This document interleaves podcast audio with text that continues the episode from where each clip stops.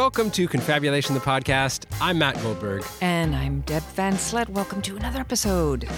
Yes, and we are back with a story uh, told live at our January twenty twenty-two show, Good Date, Bad Date, recorded at the Centaur Theatre. We've got a story from first-time storyteller Maryam Ganni. Maryam was part of the story lab that Michelle Lux and I had taught uh, the previous winter. And uh, Maryam was very, very motivated to work on this story. She worked really hard on this story, and it's a perfect fit for the Good Date, Bad Date show and thematic. Um, so we'll feature the story, and then afterwards I do an interview with Maryam about part of the process of the story. And uh, as you'll hear, it has some very, um, it has a very particular angle. We've got more information on Maryam in the show notes below, but for now, here is Maryam's story.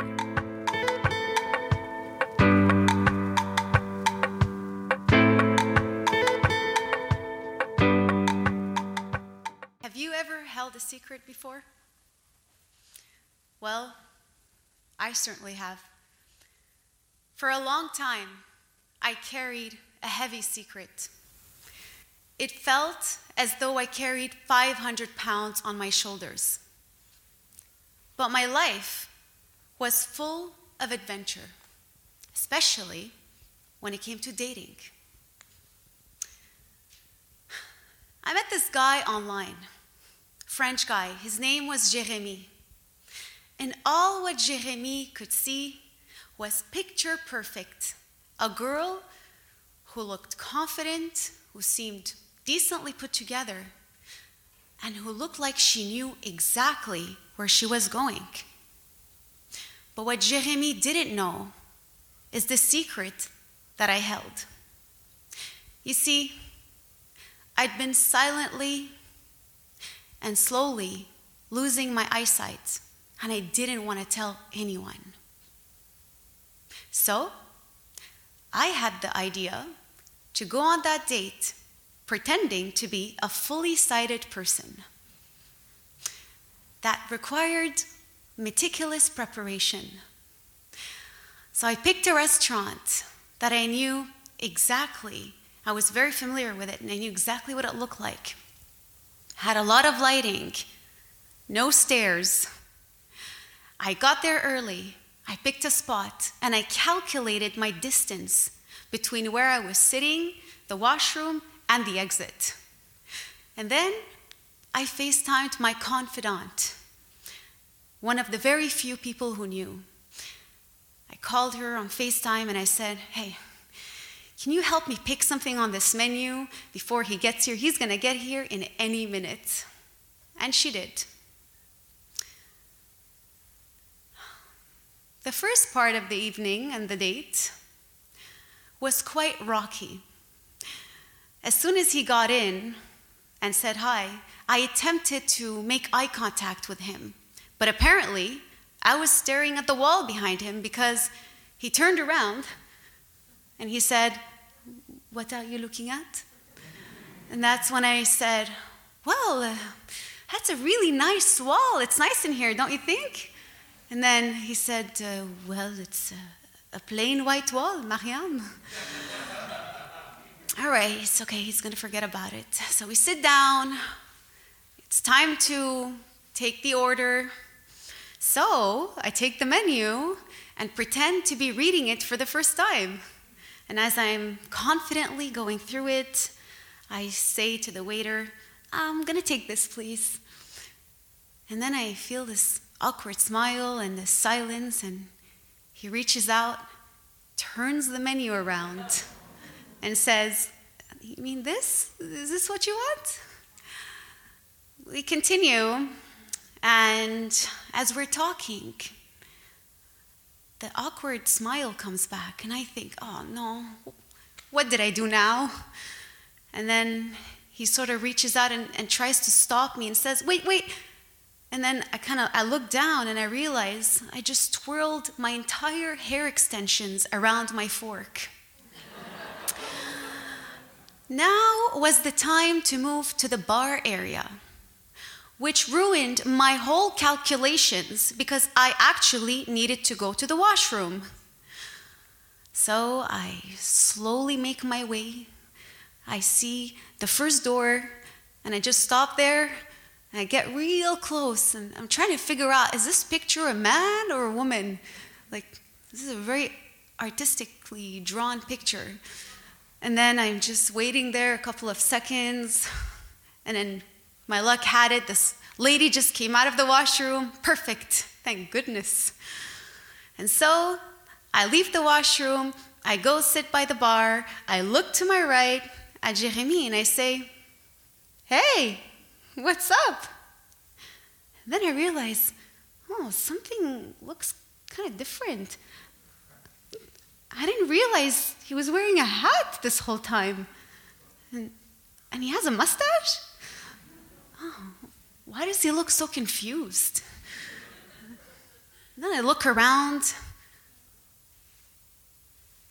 Oh, Jeremy was actually standing behind me, leaning on the pool table with his arms crossed, looking at me while I had just struck a conversation with the wrong guy. And all I had to say was, oh, I didn't even know you were there. So that was the end of the night. The next day, I get a text message. It wrote, hey, so when are we hanging out again? Apparently, Jeremy was into weirdos. Okay. Well, this time, I was invited for dinner at his place. He came to pick me up, and on the way there, I crossed my fingers and hoped he had no stairs at his place. As soon as we got there, he opens the door, and there it was, the stairway of hell. It was a long staircase with over twenty steps, and it even curved on its way up and had nothing to hold on to. Oh man, how am I gonna get away with this now? I just kind of sneak behind him. It's, it's your house, go ahead, go ahead. I follow him and I imitate his every step. He puts one leg up, I put one leg up. Left foot up, I put the left foot up too. He stops, I stop. I finally make it up the stairs. Later, we're watching T V, and Jeremy falls asleep. I start to think, what am I doing? Still hanging out with a guy who doesn't even know the real me. Exactly. I decided I had to leave while he was still asleep. Now, I reached my phone, and I called the same confidant. Hey, listen, I have no idea where I am, but you really have to come pick me up. Sent her my location. And then I looked around. There's a window. Oh, I know, he's on the second floor. I can't jump out. I'm going to break a leg or something. I guess I'm going to have to go out and face the stairs. So I opened the door of the room, only to find myself in a pitch black apartment.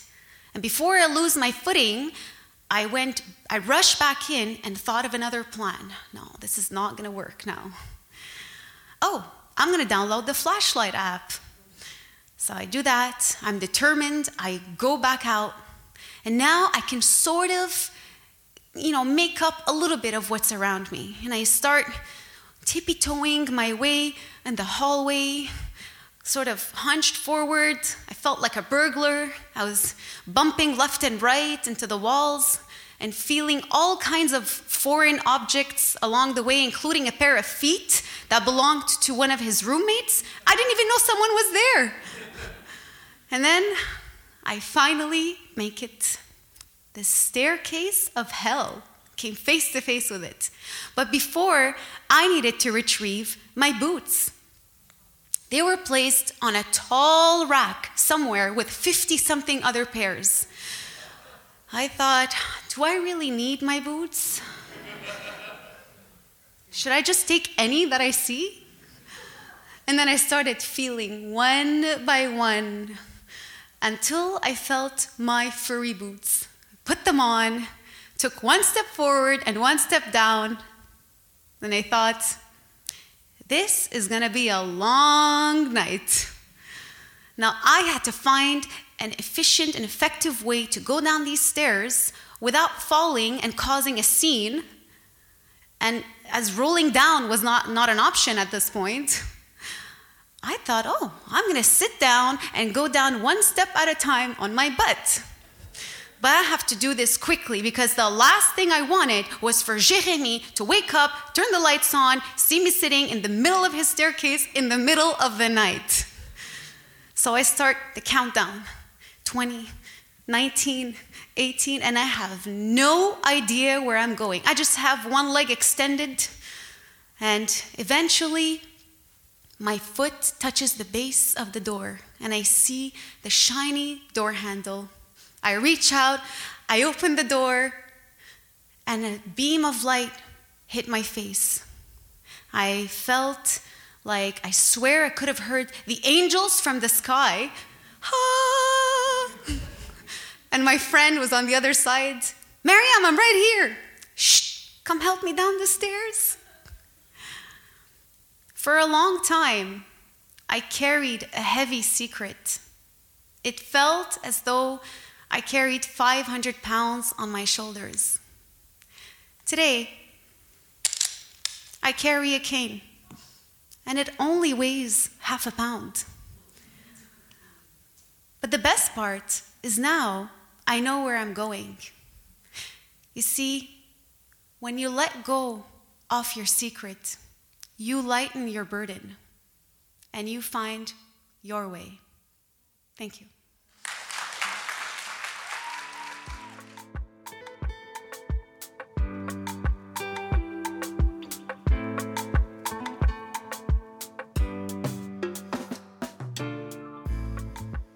Hi, Maryam. It's very good to see you. Hi, um, Deb. Thanks so much for having me. I can now say that I'm officially a storyteller after I took the Story Lab. I would have never thought myself uh, of myself as a storyteller before. Uh, I never thought it even existed. I mean, I didn't think hmm. it was such a powerful instrument, but I discovered that it was. And of course, with all the skills that I developed during the Story Lab, I felt so much more confident saying that I am now a storyteller. What made you want to tell this story? You know, uh, it's uh, funny that you're asking this question.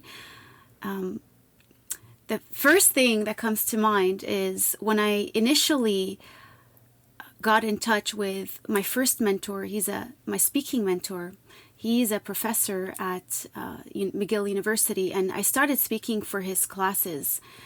And when I told it for the first time, he was really compelled. He was really amazed when he heard it. And he kept telling me, Maryam, you should see people's reactions, people's faces when you tell that story. And then he kept insisting that I tell that story every time uh, that I gave my speech for his course. And so it started like that.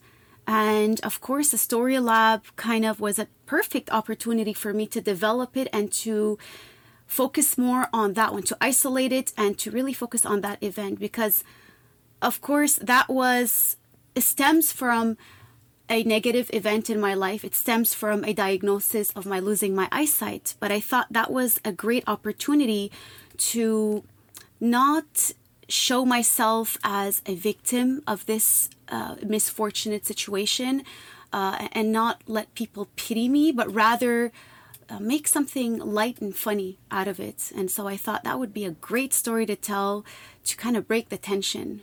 Yeah, you really capture that because it really does have a kind of uh, pathos to it. It is both terrifying and funny.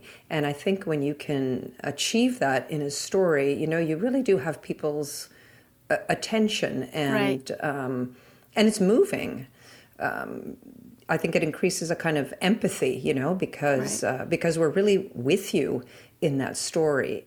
Well, you, you said it really well, Deb, honestly, when you said there's a pathos to it. Yes, it was both uh, terrifying and funny, right? Um, and I think what I what I did there is I decided, you know, there were so many ways I could have told that story. There were so many ways uh, I could have chosen to to tell it. And I, what I, my focus was to evoke one of the six basic human emotions so that I can truly uh, uh, have my point come across in the way that I wanted it to. And so one of these emotions are happiness, there's surprise, anger, uh, disgust. And so I, I thought, you know, why not use humor? Why not put on, it's like kind of wearing glasses. I decided to look at it fr- with a lens of humor and lightness and happiness and a little bit of a little bit of uh, of fear and, and and suspense, you know, because I could tell people were thinking, "Oh no, what's going on?" and and it's kind of embarrassing. There's some really embarrassing moments in there, and I thought that tension would was a great opportunity for me to create um, something a little bit more, you know, humble and, and funny and, and really grab and connect with people, you know, connect with the audience. So, yeah.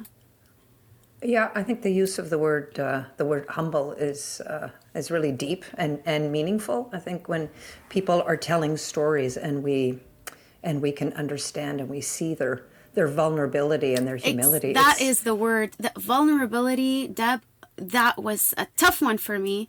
Um, it was a tough one for me, vulnerability, because that was something that, you know, of course, as you see the the, the transform the character transforming into that story, um, I went from not wanting to be vulnerable to, you know, eventually having to. And so that was that was the lesson um, in there for me anyway. And I had a lot of fun writing it, too. I, I was making myself laugh when I was writing it. And you know what's really, and, and when I was actually, when I was sitting, I remember that day, you know, that, that first, uh, you know, people, when they're going to hear that story, they're going to understand. But when I was sitting at that table having dinner, I thought, this is such an uncomfortable moment. I don't know why I'm going through this right now, but I know deep down, and I had no idea I was going to be a motivational speaker. I had no idea what I was, what I was going to end up doing. And I didn't know I was going to tell that story, but I knew deep down that this one day would make a funny story to tell myself or to write down in my journal or what, you know, I thought, why not just sit in that moment, sit in the, this uncomfortable feeling and live it to the fullest? And I don't regret it because that was a very impactful and memorable event in my life. Uh, and it, it allowed me to eventually write a story and about it and share it with people. You really encapsulate with that story the concept of vulnerability as strength, as yes. very, very strong, because embracing your vulnerability is a very powerful place to be. That is absolutely true. And um, I mean, not everybody, if you think of it, you know, not Not a lot of people are going to relate to, uh, you know, someone who's losing their eyesight, a blind Arab girl from Montreal with brown hair or, you know, all the, they don't necessarily relate to these things. But what I felt like they can relate to was a failed date, a disastrous date. I mean, you know, if I can allow myself to, to make that the following statement, I can assume that at least, you know, a lot of people have at least had one disastrous date since I lived that story. Of course, now I present myself to the world. I, I'm, I don't feel compelled to present a fake persona of me to the world. Uh, I, I, I fully expose my vulnerability. I fully expose my visual impairment and my white cane. And I just think, you know, it's... I, I'm a package. That's the package. I come like that, and whoever likes it, likes it, and whoever doesn't, doesn't. And so I don't need to go through all this hardship uh, to hide it. And um, since I told, and, and you know, really the main, um, the main lesson in that, the main moral for me anyway, was a complete transformation of of my character, of my person, and just developing, I've developed confidence, an immense amount of confidence from that time. And so that confidence has allowed me to tell that story. And ever since I told that story, I would say it has just empowered me, and it has definitely entertained people. I can tell that some people have opened up. After I tell that story, some people come up to me and they start opening up and they start wanting to tell me about their failed uh, dates and their moments where they felt uh, vulnerable or embarrassed. And I thought, you know, this is this has opened doors. Mm-hmm. Mm-hmm.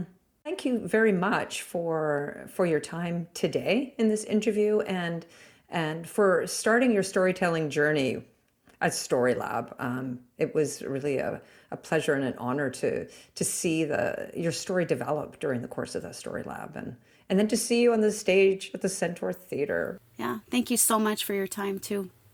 I really appreciate it. Thanks for having me.